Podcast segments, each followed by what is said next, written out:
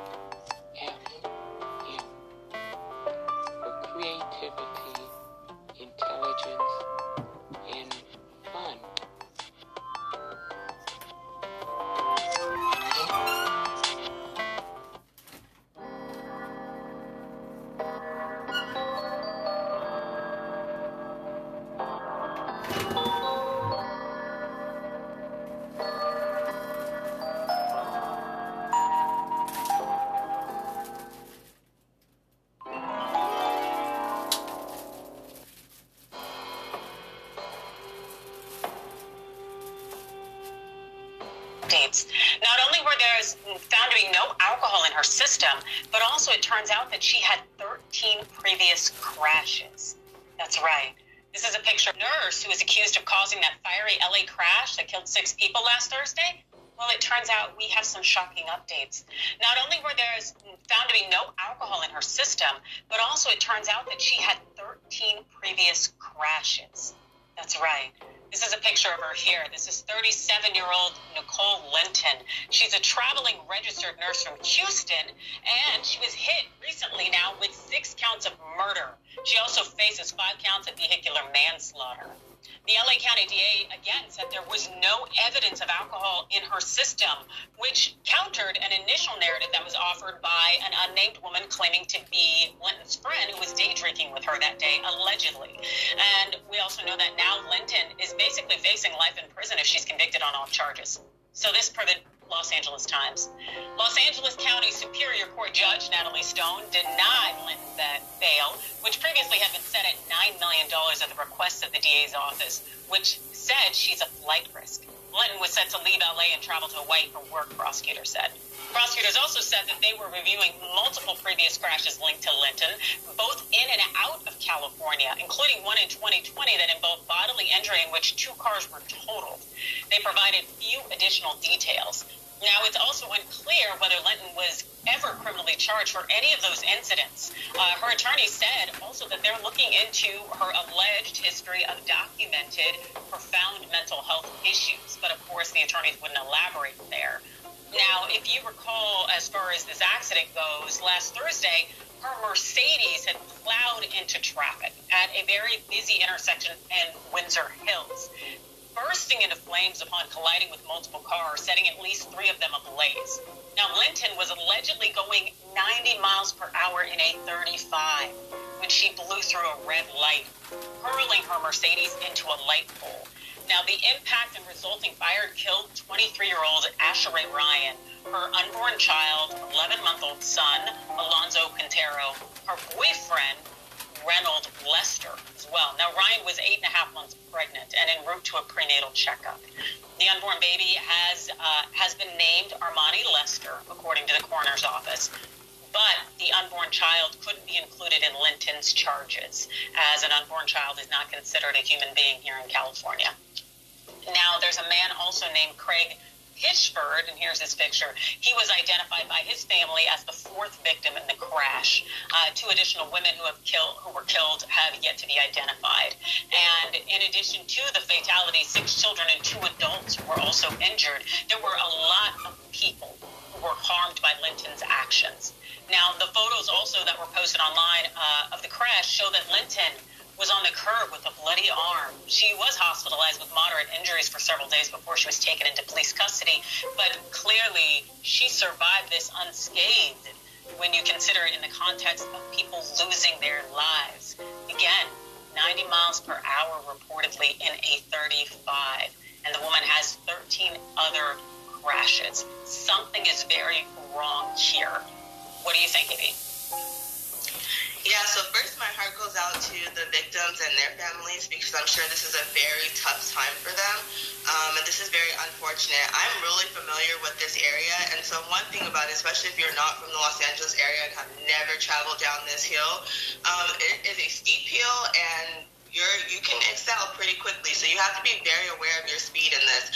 Um, one of the issues I have though is that we don't have a lot of information about the mental capacity, the mental impairments, or anything of this defendant, right, at this time. We know she was a travel nurse, um, and we know that our nurses have been worked quite a bit throughout the pandemic and longer. Um, and so I'm wondering, like, if there's any mental health issues, right, any mental impairments, since we don't have any drugs or alcohol in her system.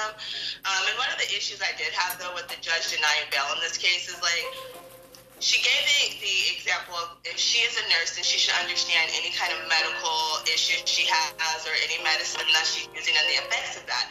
And why that is, while that is so, I think sometimes we miscalculate how mental illness works, and we assume that the person is just as um, aware of their status or what they have going on when they're, you know, having a mental episode. So if this is the case, I really want to know more about why, you know, this seemingly you know, this woman who's a professional woman has, you know, decided to go 95 miles per hour down this steep cliff, or steep hill rather. And on top of that, you know, some people are just unlucky drivers, but I really want to know more about how these other accidents happened. Was she, you know, was she the person who was hit? Is she just an unlucky driver, or is she really a, a negligent driver and deserves to be in jail? Um, behind this. Now, I do think there's some accountability that needs to be held, but I'm still, you know, I think I'm just uneasy about the fact that we don't have enough facts on the circumstances of this case. Okay, well, you are nicer than me, AB, because as far as I'm concerned, I got a big problem with the fact that you've been in 13 previous crashes. I don't care how much you out on the road. I think there are Uber drivers who have fewer collisions than this woman.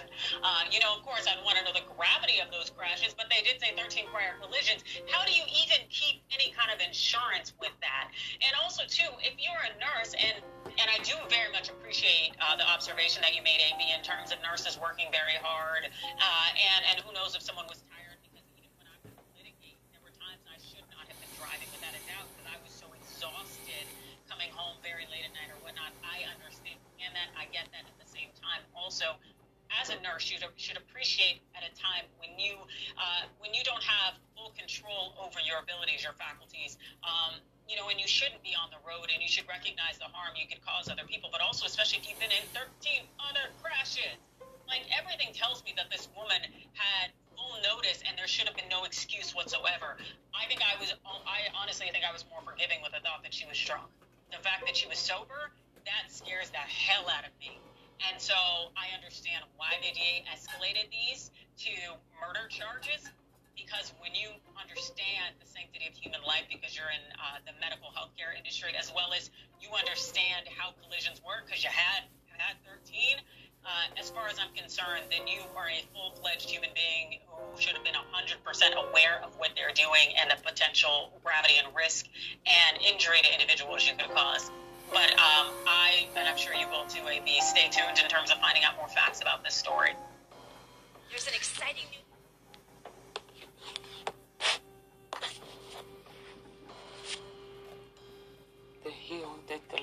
says is a steep hill. It's not even steep. It might be. Um, I wouldn't know what grade to give it, but I would never call it steep. And there are, true enough, there are pedestrians that are um, hit and killed in that area because it's um, I think it's probably um, you know one of the longest stretches on that street where there's a long distance between the stoplights, but it's it's not a case where someone is going up a steep hill or going down a steep hill and they're taking on uh, more speed because of the low grade of the hill. That's not the case. In this situation, they would have been going up a hill that is not really that steep. And um, they had more than enough, she had more than enough time to, to put her brakes on and stop. She would have been cleared from the hill long before um, she even got near the um, the light, that intersection, Slauson and Overhill. She would have been at least, I'd say, a hundred feet from the light. Um, it, by the time she was cleared from any excess speed up from the hill. No, she would have been going up a hill, which means that she should have been going slower, not faster. But um, she was going 90 easily, at least 100 or 300 feet before she got to the light. Because when you see the video video of her going through the light, it just it will it will blow your mind. It will really blow your mind. And for her to blow the light, kill all these people, ram her Benz around a, a pole or some structure. Her vehicle catches on fire. She comes out, her vehicle rolls over, catches on fire.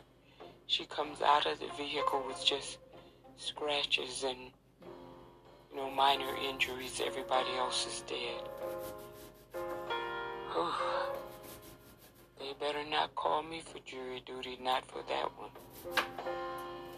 Just saying, you know, this is extreme, extremely hard to sympathize with her at all.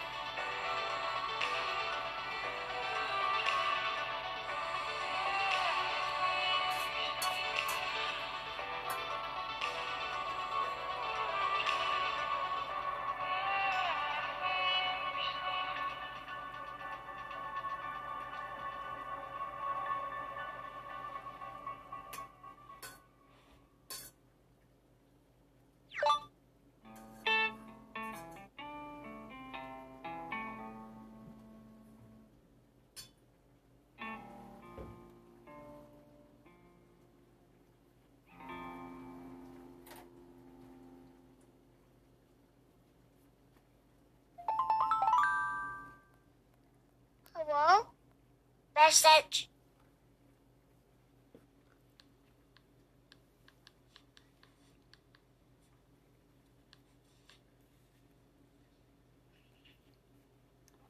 Good afternoon. Since I became Attorney General, I have made clear that the Department of Justice will speak through its court filings and its work. Just now, the Justice Department has filed a motion in the Southern District of Florida to unseal a search warrant and property receipt relating to a court-approved search that the FBI conducted earlier this week. That search was of premises located in Florida belonging to the former president. The department did not make any public statements on the day of the search. The former president publicly confirmed the search that evening, as is his right. Copies of both the warrant and the FBI property receipt were provided on the day of the search to the former president's counsel, who was on site during the search. The search warrant was authorized by a federal court upon the required finding of probable cause. The property receipt is a document that federal law requires law enforcement agents to leave with the property owner. The department filed the motion to make public the warrant and receipt in light of the former president's public confirmation of the search, the surrounding circumstances, and the substantial public interest in this matter.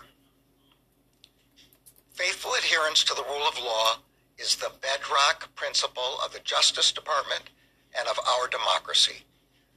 Upholding the rule of law means applying the law evenly, without fear or favor.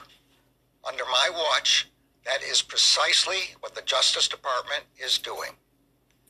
All Americans are ti- entitled to the even handed application of the law, to due process of the law, and to the presumption of innocence. Much of our work is by necessity conducted out of the public eye. We do that to protect the constitutional rights of all Americans and to protect the integrity of our investigations. Federal law, long-standing department rules, and our ethical obligations prevent me from providing further details as to the basis of the search at this time. There are, however, certain points I want you to know. First, I personally approved the decision to seek a search warrant in this matter. Second, the department does not take such a decision lightly. Where possible, it is standard practice to seek less intrusive means as an alternative to a search and to narrowly scope any search that is undertaken. Third, let me address recent unfounded attacks on the professionalism of the FBI and Justice Department agents and prosecutors. I will not stand by silently when their integrity is unfairly attacked. The men and women of the FBI and the Justice Department are dedicated, patriotic public servants. Every day, they protect the American people from violent crime, terrorism, and other threats to their safety while safeguarding our civil rights. They do so at great personal sacrifice and risk to themselves. I am honored to work alongside them. This is all I can say right now. More information will be made available in the appropriate way and at the appropriate time. Thank you. Attorney General, the former president is FBI agent, uh, thank you all for your questions, but as I said, this is all I can say at this time.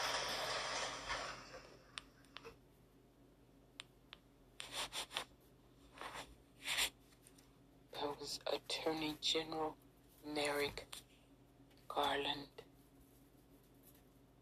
U.S. Attorney General in the Biden administration, referring to the lawful warrants in search at uh, Mar-a-Lago, Trump's for, former President Trump's estate in Florida.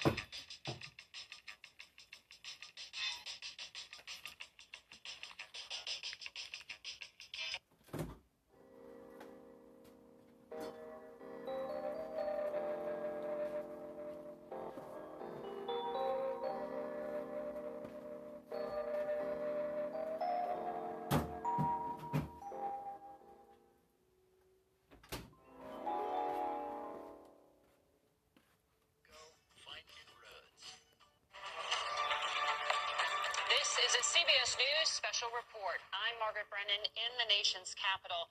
And Attorney General Merrick Garland is about to make a statement at the Justice Department after an extraordinary week involving the nation's top law enforcement officials and former President Donald Trump. On Monday, the FBI executed a search warrant on the former president's Florida home, Mar a Lago, as part of an investigation into Trump's handling of presidential documents, including classified information. This followed a subpoena issued to him this spring regarding documents the department was seeking. The FBI search led to a furious response from the 45th president, but until this moment, neither the Justice Department nor the FBI have commented. Uh, we will be bringing you those remarks uh, in a moment. With me here is Chief Election and Campaign Correspondent Robert Costa. Uh, Robert, we just learned that that subpoena was issued back in the spring.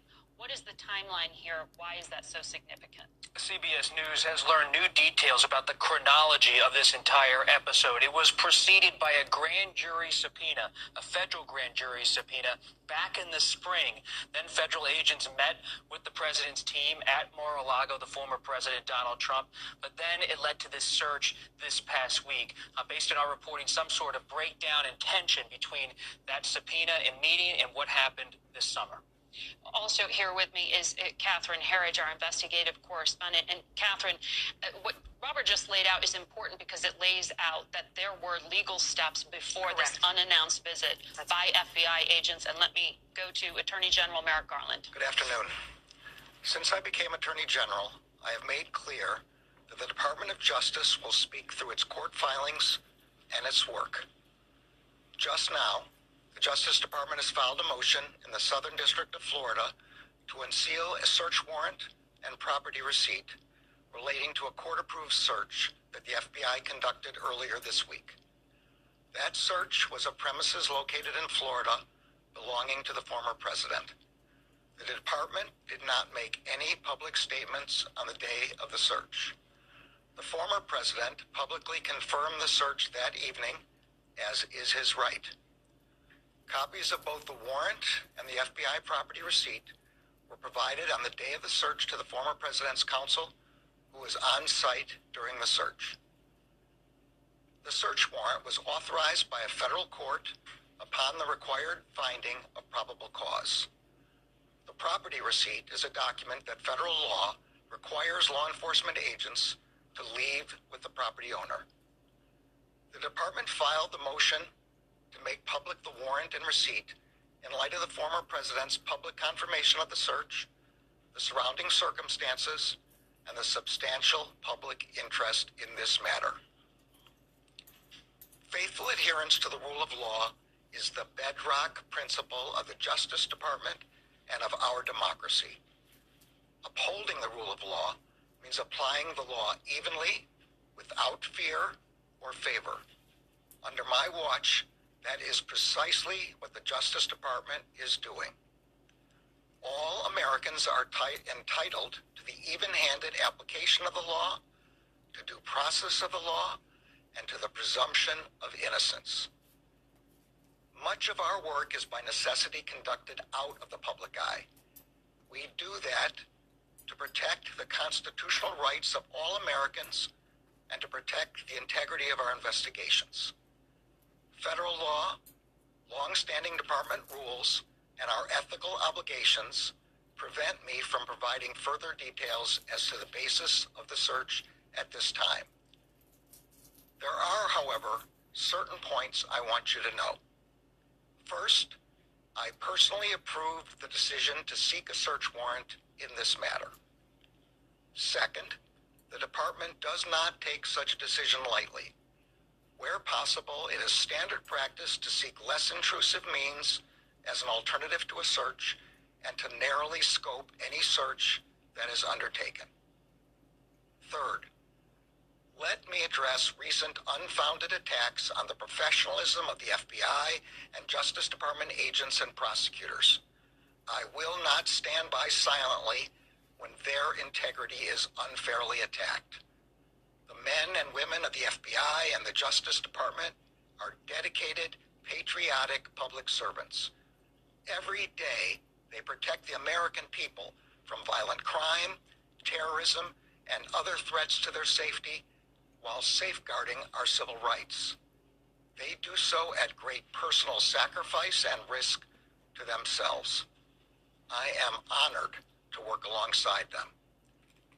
This is all I can say right now. More information will be made available in the appropriate way and at the appropriate time. Thank you. Attorney General, the former president is a FBI agent. Uh, thank you all for your questions. But as I said, this is all I can say at this time. You just listened to an extraordinary press statement, not press conference there from the Attorney General, who said he is unable to answer questions that you heard reporters shouting to him um, at this time. But uh, as the Attorney General just laid out, he personally approved um, that this search warrant be uh, used to go into Mar-a-Lago, the 45th president's Florida home, to search for documents. Um, Catherine Herridge and Robert Costa are still here with me. And Catherine, uh, we heard from the Attorney General that they are going to be making public some of the legal documents Correct. in order to explain why this search happened. Now, everything has become highly politicized, highly scrutinized. The, revealing these documents will tell us what. Well, it's highly unusual to unseal a search warrant in an ongoing investigation. So this clearly shows an effort to be as transparent as possible. What you would see in a search warrant is the underlying evidence, or what the Attorney General just called probable cause that he confirmed had been signed off by a federal court before the warrant was executed. It would also include, include, what they call an inventory or a receipt. So when the FBI agents finish their work, they provide you with paperwork saying, these are your possessions that we have taken that could be returned in the future. And finally, he, he stood up for what he felt was the unfair criticism of the FBI agents who carried out that raid. He said, I won't stand by while their integrity is questioned. But again, an extremely exceptional set of circumstances but significantly, the Attorney General is saying, we're going to let the motions in the court and the paperwork speak for us. We're not going to answer your questions. And the Attorney General making the point that uh, it was the former president himself who issued a statement revealing Correct. and confirming that the raid happened um, and that he could have made some of these disclosures himself, but has chosen not to. Now the federal government will. Um, Robert, I mean, you've been talking about the political impact of this. There will be scrutiny of the Attorney General, who's a Biden appointee. The head of the FBI, however, Chris Wray, a Trump appointee. Those were FBI agents who went in there um, and conducted this unannounced uh, search warrant visit to Mar-a-Lago and removed items from the former president's home. What does this uh, become in our sort of public discourse now? The fact that we will have this public disclosure of what was used to justify this search. This was an extraordinary moment in American history. An attorney general took ownership of the decision to have this search of a former president's home. He stood by that decision. And now, with his remarks, we understand that this investigation a grand jury investigation of how a former president and his associates handled documents has gravity to it. Is seen as a very serious probe by the Attorney General of the United States. We know they're talking to associates from the president's inner circle. They're going into his home to get boxes of documents. The question now is what were they trying to find? What have they been told was in the documents in terms of information from the administration, national security documents, what was in there. The Attorney General underscored today with almost a rhetorical marker that this matters to him and it's very serious. And we know that the Biden White House, Catherine, has made a statement saying they had no advance notice of these remarks today or that uh, this revelation would be happening. Um, in terms of the legal mechanisms with law enforcement, what does happen next? So, practically speaking, when you unseal a record in the court system, you can go into a public filing and it's no longer with a restricted header. It then becomes available for review. So the public can read it. The public would be able to read it. I, I, my question in this case, Margaret, is whether there actually may be some redactions in these documents. Just because they're going to be publicly available doesn't mean that all of the information will be there. They'll want to protect sources and methods, and that may well be evidence that be, that became the court's probable cause to get them through that door to a search warrant for a former president. But this is an incredible amount of transparency that you never see in an investigation. These warrants usually stay sealed until the investigation is over or a decision is made whether to pursue charges. And this all has to do with documents the former president took with him to his private home. And the question now is what was in there Correct. that so justified these extraordinary actions uh, and this search. And we will have continued coverage. I know all of us have phone calls to make. Uh, Catherine and Robert, thank you so much for your analysis. Our coverage here on CBS will continue on the streaming network, your local news, and tonight on the CBS Evening News. This has been a CBS News special report. I'm Margaret Brennan in Washington.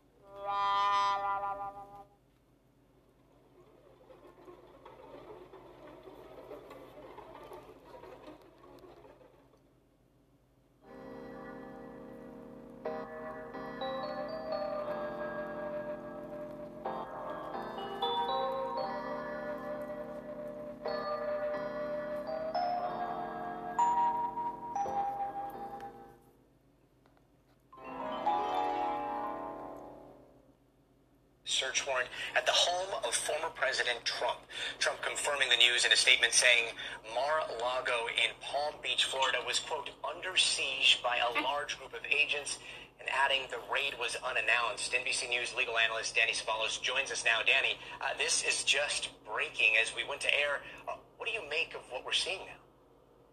Oh, it's definitely just breaking. I mean, I was called away from dinner just to break cover this breaking news.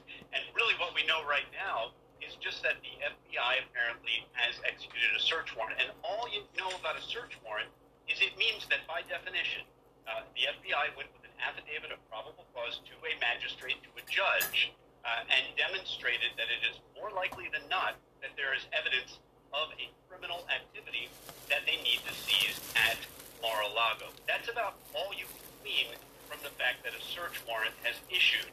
It must be based on probable cause. But of what? It's hard to say. You might infer that just a few days ago, on, uh, on or around July 27th, uh, uh, the DOJ obtained a search warrant to search the phone of attorney John Eastman, and they've obtained, they've been conducting another, uh, otherwise an investigation into the activities of, uh, of January 6th. But again, that's conjecture right now. All we really seem to know is that there apparently is a search warrant being executed, or it was executed at Mar-a-Lago. And we've seen uh, that search warrant executed, but we haven't heard yet from the FBI. Do you think that they are going to be addressing this in the short term? Because we, we now have a statement from uh, the former President Trump. This were the normal case. I would say that you, you should not plan to hear from the FBI or the U.S. Attorney uh, for that district because the FBI's usual practice and the federal government's usual practice is not to comment on ongoing investigations.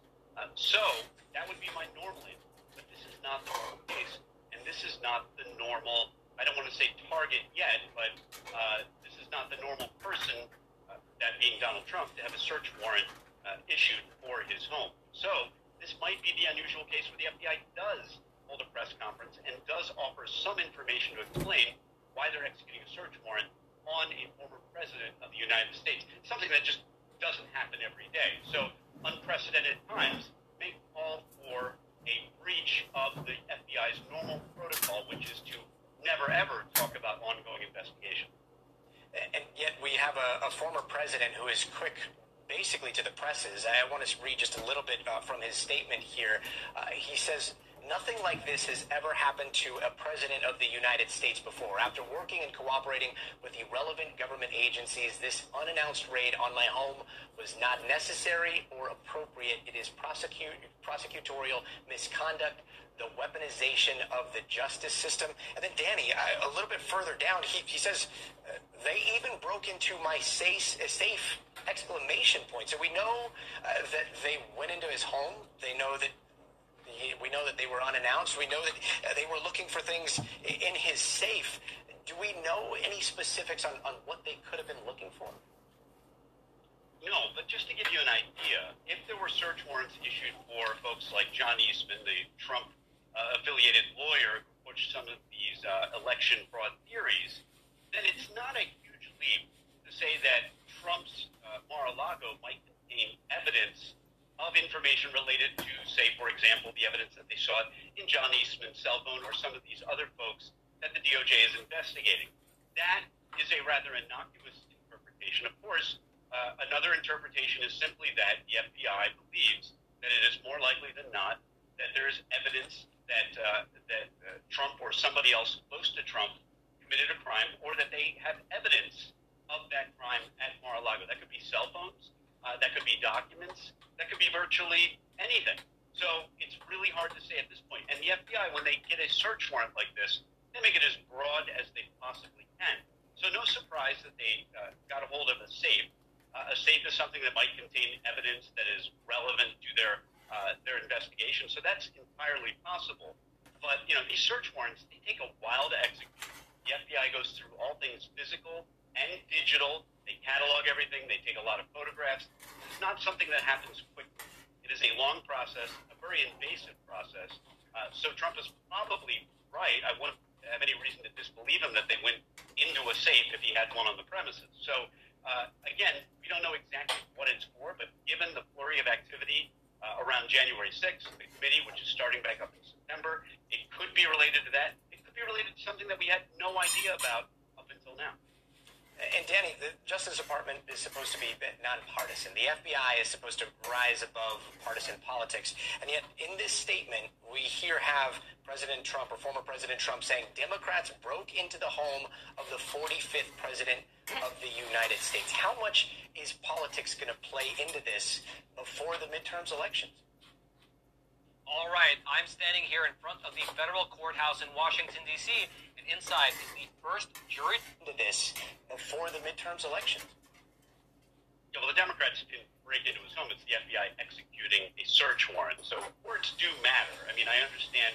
Uh, I understand not being happy about the FBI executing search warrant on one's home, whether you're the former president or just somebody that nobody's ever heard of. It is not a pleasant process. But look, everything about any investigation of Trump is going to be inherently political. No matter what happens, uh, Trump and his circle can claim that it is a political prosecution. And the, the challenge for the DOJ and Merrick Garland is the fact that, yes, midterms are coming up very soon. Uh, and then shortly after that, in, within a couple years, another presidential election in which it's very likely that President Trump could be the nominee and running for president again. So Merrick Garland and the DOJ have a really difficult position to be in, which is at what time, if you believe there's probable cause that a former president committed a crime, how do you proceed and have it not be accused of being a political prosecution? This is an unenviable position for Merrick Garland, a difficult one, and that's why I suspect you're seeing a lot of uh, silence from the DOJ on this issue because they're grappling with timing just like anyone else would and in the past, uh, when you see something, nothing like this has ever happened. But in the past, a lot of the uh, the accusations of politics come from a team of lawyers, maybe week, two weeks, three weeks into an investigation. Here we have it uh, literally minutes after the raid coming from the former president of the United States. How do they walk that tightrope with uh, making sure that trust in the judicial system and trust in the Justice Department is still maintained? Complaining that the federal government is engaged in a witch hunt is actually not a new thing to do. White collar defendants do it all the time. And that's because a lot of white collar crimes, uh, the defendants often believe that what they did was perfectly lawful. And you see a lot of these similarities in President Trump. He believes that what he has done uh, has been lawful at all times. And he finds that the federal government investigating him is nothing more than a witch hunt. The, the federal prisons are full of white collar defendants who believe that uh, they were the victims of a witch hunt. So this kind of narrative is nothing new. If I were Trump's defense attorneys, or I, if Trump ends up needing defense attorneys, I should say, uh, I would uh, not be happy that the client is putting out uh, uh press releases like this. But uh, it's President Trump. I mean, former President Trump believes that he can talk his way through this issue. Uh, he's had a lot of success doing it in the past. if nothing else, he's going to claim, and apparently has claimed in his statement, something to the effect of, look, they've investigated me for a long time. They've never brought anything. Uh, and now this is more of a witch hunt. This is more of the same narrative. And Merrick Garland has to realize that if he's going to execute a search warrant, he can't do it willy nilly. He's got to really believe that there is evidence of a crime on that property to execute a search warrant. And that is the real takeaway that Merrick Garland uh, knows that if he's going to make a move in this game of political chess, uh, that he has to make it only when he's certain. So I would suspect that uh, the FBI is more than probable cause. They probably have a lot more evidence than probable cause because Merrick Garland and the FBI would accept nothing less to execute a search warrant on Mar-a-Lago. It is a very, very significant development and one that the FBI certainly didn't do lightly.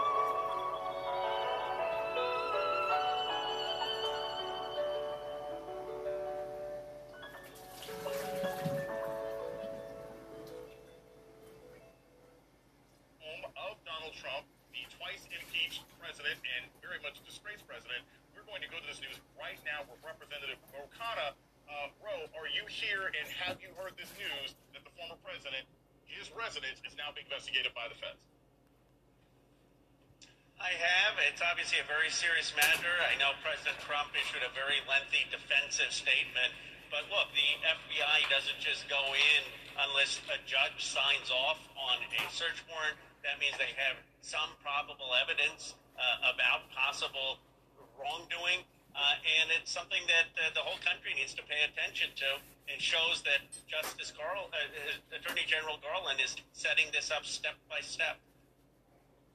So this is the first question that, that occurs to me, and I think a lot of people watching right now is how major is this as far as other members of sort of the Trump cabal? It's been one thing to talk about the former president. It's been one thing to, to, to bring in the Cohens and people associated with him. But for the FBI to actually be knocking down doors in his home, is this a time that Americans can believe that perhaps the orange jumpsuit is for, is forthcoming? Because this doesn't seem to be common. What would be your take on that? Well, I don't want to politicize it because I think Attorney General Garland and the Justice Department have done a very good job by following the facts. And it's not for me or members of Congress to say what should happen. It should be where the facts lead them. And they have been very methodical. They have not been quick uh, to do anything, but it shows that they are uh, concerned that serious crimes were committed, and they're following the evidence. And now let's see uh, what they end up doing. But I, I do think that uh, this gives me confidence that the Justice Department is really pursuing this thoroughly, objectively, uh, and in a non political way. Speaking of being non political, I, I have to admit, you know, in many respects, my, my first thought when I heard this news is I wanted to congratulate the bipartisan January 6th committee. Do you believe that the efforts made by your colleagues on the January 6th committee, including Republicans and Democrats, and the enthusiasm and the hunger and the satisfaction that Americans have gotten from watching those hearings, do you think that had an influence on the aggressiveness with which we're seeing right now from the Department of Justice against the former president? I think that had an impact on the country in understanding what happened, that it wasn't just about the riots and insurrection on the Capitol, that there was a plan to basically try to overturn the election, to have someone installed as president who didn't win either the popular vote or the electoral college. And they did a masterful job of explaining that to the American public. Uh, I believe that the Justice Department has been following the law and the facts from day one uh, and they have been doing it in the way that builds trust. And I don't think it's helpful for members of Congress to politicize it because ultimately uh, what we want is an independent Justice Department that is not acting in a political motive. That's why President Biden appointed Attorney General Garland. Many people are saying, oh, he's too slow or he's not doing anything. I think what he has shown is integrity, and that's why whatever he does, the Justice Department is going to have the confidence of the American public so Representative Khan, I always push back slightly on this because it, it, it is a political investigation, and that's not inherently bad. And I say this because it was an attempt at a political insurrection, right? Like you, you can't say it's non-political when the former president was trying to use politics to sort of overrule uh, the, the, the sort of will of the people. But my question for you also is, now that you've seen this, do you think this will have an impact on impending votes in Congress? Do you think that this will make your Republican colleagues more likely to go along with what seem to be policy initiatives by the Biden administration the American public wants? Do you think this will make them more likely to separate themselves from President Trump, or do you think that they'll basically double down and say, well, the FBI is after him, so now it's our opportunity. We have to sort of circle the wagons as we have before. What do you think the impact of, of this FBI raid will have on your body working forward? Well, you know, for almost six years every time I thought that uh, the Republicans would finally speak up against Donald Trump, uh, they have unfortunately let me down. So I don't know uh, whether this will be the straw that breaks the camel's back. But if anything, it should hopefully get enough Republicans in the Senate and a few in the House to vote for the Electoral Count Act, Reform Act, which will make sure that whoever wins the popular vote in states in 2024 actually gets the uh, slate's delegates. Because otherwise, you're going to have a situation uh, where someone can try to steal the election again. And hopefully, at the very least, the January 6th Commission and all of these uh, findings by the Justice Department will lead to bipartisan support for upholding the basic principles of our democracy. Then I'm optimistic can pass the Senate and the House. Beauty Collection now to virtually try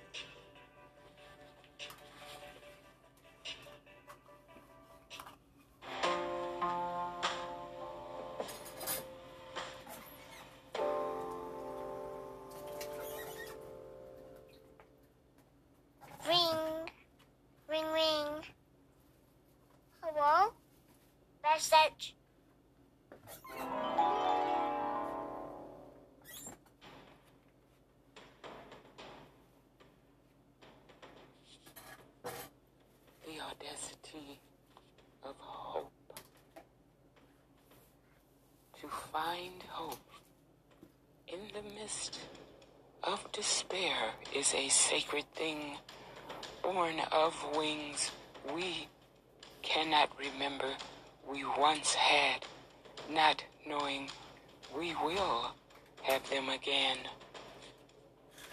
To wrench joy from the jaws of unthinking degradation is a triumph beyond compare. To find solace in the swirling abyss of sorrow is as courageous an act as we might perform. To seek beauty in a massive pile of scattered dreams is cradling a tender innocence that cannot die. To find sanctuary within a crevice of noise is a display of unconscious heroism. To create within the rubble of destruction is elaborating upon the tenets of bravery. To have faith when the sky is crashing around you is to demonstrate the strengths of being more than merely human. To rise again from the grief that befell you is to succeed in gathering wisdom. To gather wisdom from such agony is a sacred thing born of wings.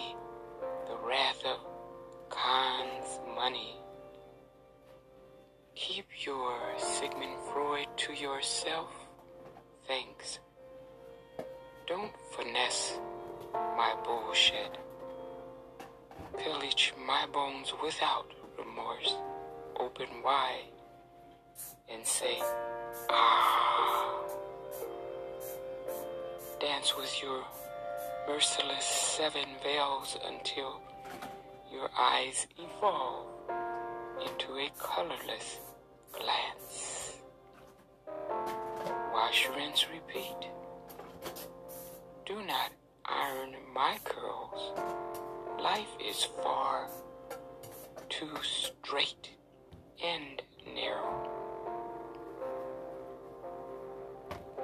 Crash into my shuttered windows with a stuttered flower, bold and truthful. Make me shudder wild. Rip open this bag of chips and bite into the creamy center. Don't worry about your salt intake. Spice is nice. Consume chaos. Unclamp the hinges of the pit bull's jaws and sever the stream of severity. Chew thoroughly every rainbow that swoops.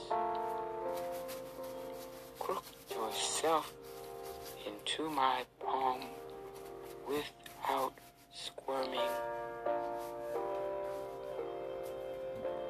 Follow my lead and I'll follow yours without squinting against the light, sight unseen. My fingers know the way home. Pour yourself a tall glass of air and shotgun the title warnings.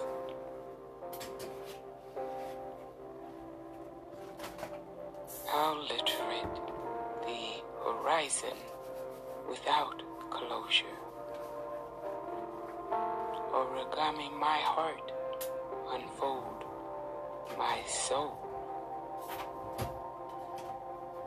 Evict your nosy, noisy neighbors and partake of the premises. Forget what isn't and remember what will be. Swallow this song without Heimlich's assistance. Unwrap the sunset and set the table sporadically.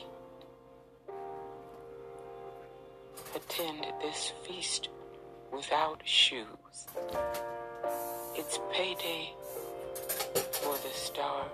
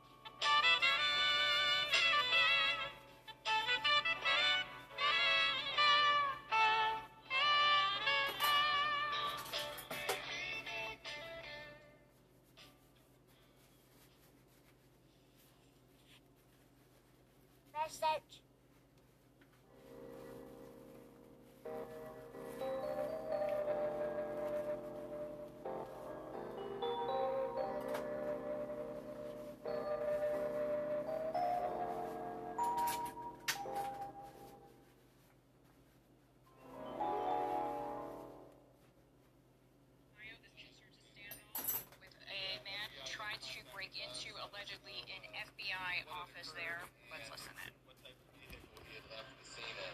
Uh, he was traveling in a white Ford Crown Victoria. Uh, he headed northbound on Interstate 71. Uh, near the rest area, the northbound rest area on Interstate 71 in Warren County, uh, one of our troopers did spot the vehicle, uh, attempted to initiate a traffic stop. This was at 9:37 this morning. Attempted to initiate a traffic stop with that vehicle, and a pursuit ensued out of that. Uh, throughout the pursuit, it continued northbound on 71. Uh, the suspect vehicle did fire shots uh, during that pursuit. Uh, the vehicle then exited on State Route 73 and uh, went east on State Route 73. Uh, they traveled east to Smith Road. They went north on Smith Road, almost over top of Interstate 71, where the vehicle came to a stop. Once the vehicle came to a, to a stop, gunfire was exchanged between officers on scene and the suspect. Uh, at this time, no officers have been injured as a result of this. Uh, the scene is still active, and there is still an active standoff situation occurring uh, at this time. So uh, we will be back with uh, further details uh, in a little while, just to keep you all updated as to what's transpiring here. Yes. So the the situation is contained to a certain area. There is a perimeter set up within that area. So nothing outside of that area. Uh, right now, there is no like public risk to anything outside of that area. And what risk why the lockdown? I'm sorry. If there's no public risk, why the lockdown? So within a certain area, obviously within a certain perimeter area, that we would want people to be locked down in that area uh, just to ensure their safety. Was the suspect shooting identified the suspect and was he injured in any of the shootings? So uh, as of right now, I can't positively identify the suspect uh, or his injuries if there are any at this time. But again, once we come back, we will fill you guys in a little bit more on those details. So as of right now, uh, that's all the questions I'm going to take, and uh, we'll fill you guys in here in a little bit as soon as I get more information. You guys least the suspect if you're not going to tell us right now. I can't comment on anything right now.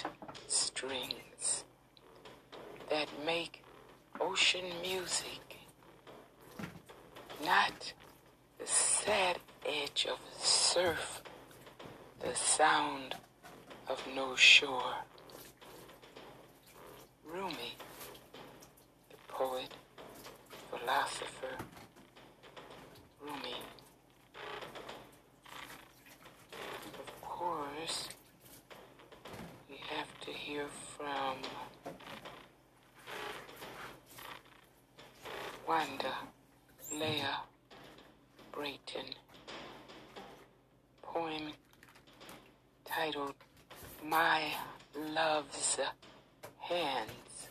My Love's Hands. A reply to her husband, Danny Beatty's, her late husband, Danny Beatty's poem for her. titled The Fingers of My Love Are Rivers. Her poem, My Love's Hands. Breath of my love's hands are rugged banks. I flow between a sweet prevention of waters rising too high, too fast, too phantom, destroying all in its furious path. Instead, I drift lazily, a summer's memory, golden and ecstatic. A child once more of the forest, where I dwell in peaceful reverie. The birds orchestrate their performances as the leaves ballet begins, and I weep with the wonder of it all. He catches my tears and wisteria forms a curl and swirl of lavender, reflecting the mighty oceans that surge within his eyes. His umber moan, his wild pony mane, take flight beneath my gaze. A swift burning urge to lift into the wind and flee the bonds of earthen gestures, of surly skies that would have us cast down among forgotten stars. We shall not descend except to kiss the butterfly wings as they unfurl from their chrysalis, slightly confused and beautiful with their nascent unknowing. His arms gather me, his voice holds me, distilled and burrowing into his warmth. His fingers hold vast universes to enchant me and do. His storms are sudden, they soak me to the bone, and I seek shelter within the spaces between his clouds and wait for his sun to return, glancing across the horizon where wheat stalks have weak stalks have W H E A T. Wheat stalks wave underneath his boldness of breath, his ferocity of gracious harvesting. He holds the season in his grasp, lightly, knowing precisely when to let them go, watching them with quiet pride as they burst into bloom.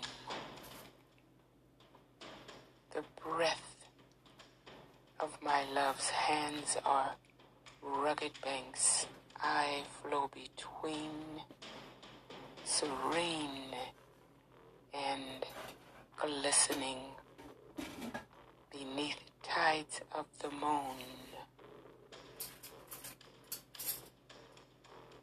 We are angels among men, merely waiting for our ribs to spread their remembered wings, to seek the sky with purpose and gratitude for the hard earned knowledge of sustaining soil.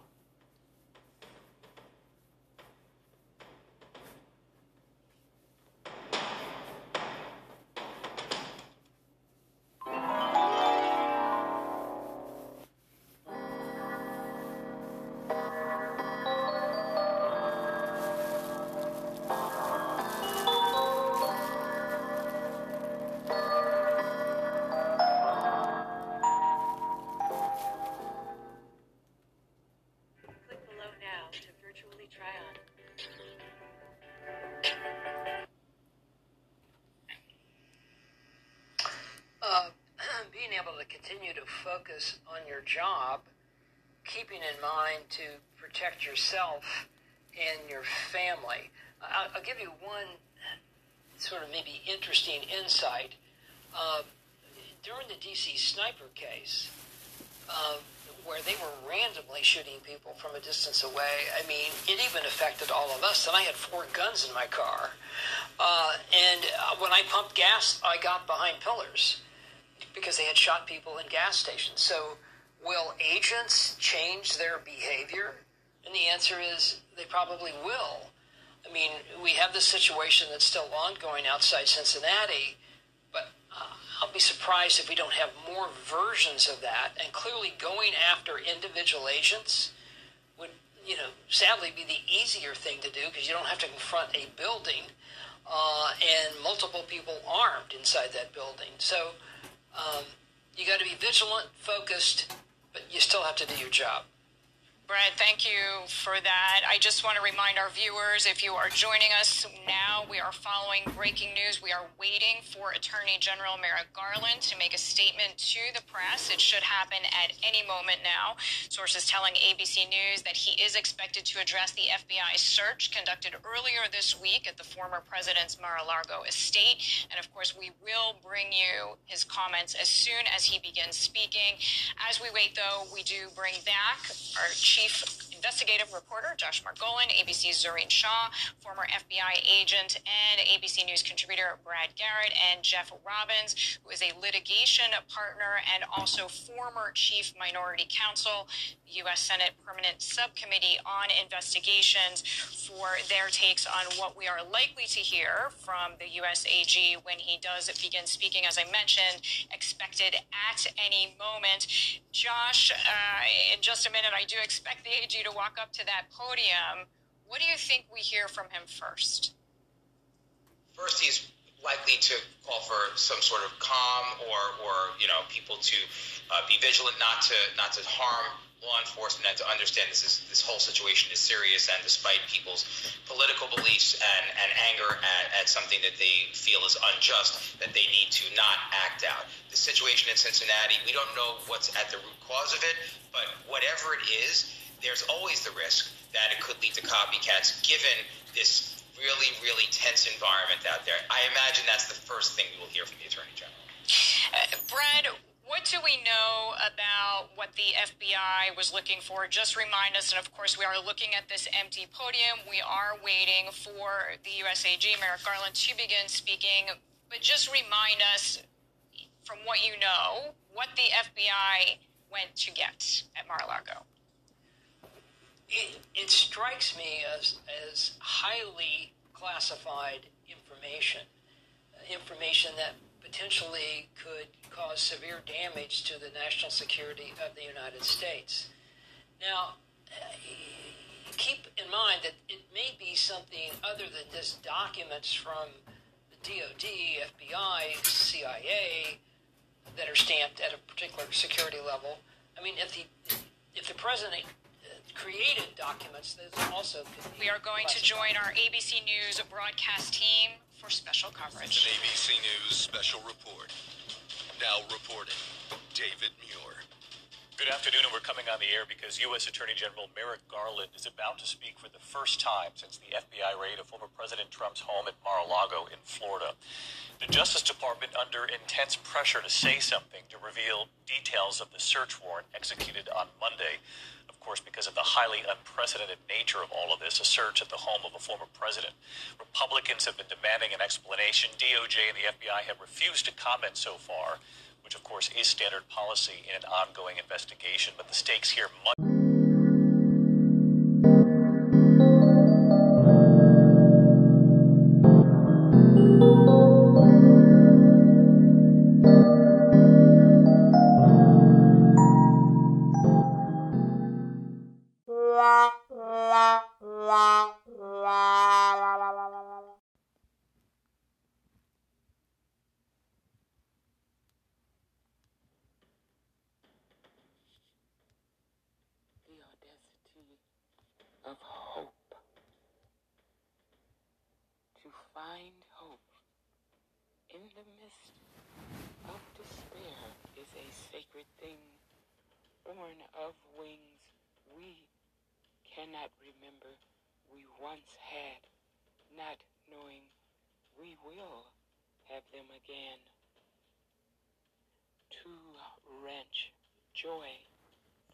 Jaws of unthinking degradation is a triumph beyond compare. To find solace in the swirling abyss of sorrow is as courageous an act as we might perform. To seek beauty in a massive pile of scattered dreams is cradling a tender innocence that cannot die. To find sanctuary within a crevice of noise is a display of unconscious heroism. To create within the rubble of destruction is elaborating upon the tenets of bravery. To have faith when the sky is crashing around you is to demonstrate the strength of being more than merely human. To rise again from the grief that befell you is to succeed in gathering wisdom. To gather wisdom from such agony is a sacred thing born of wings.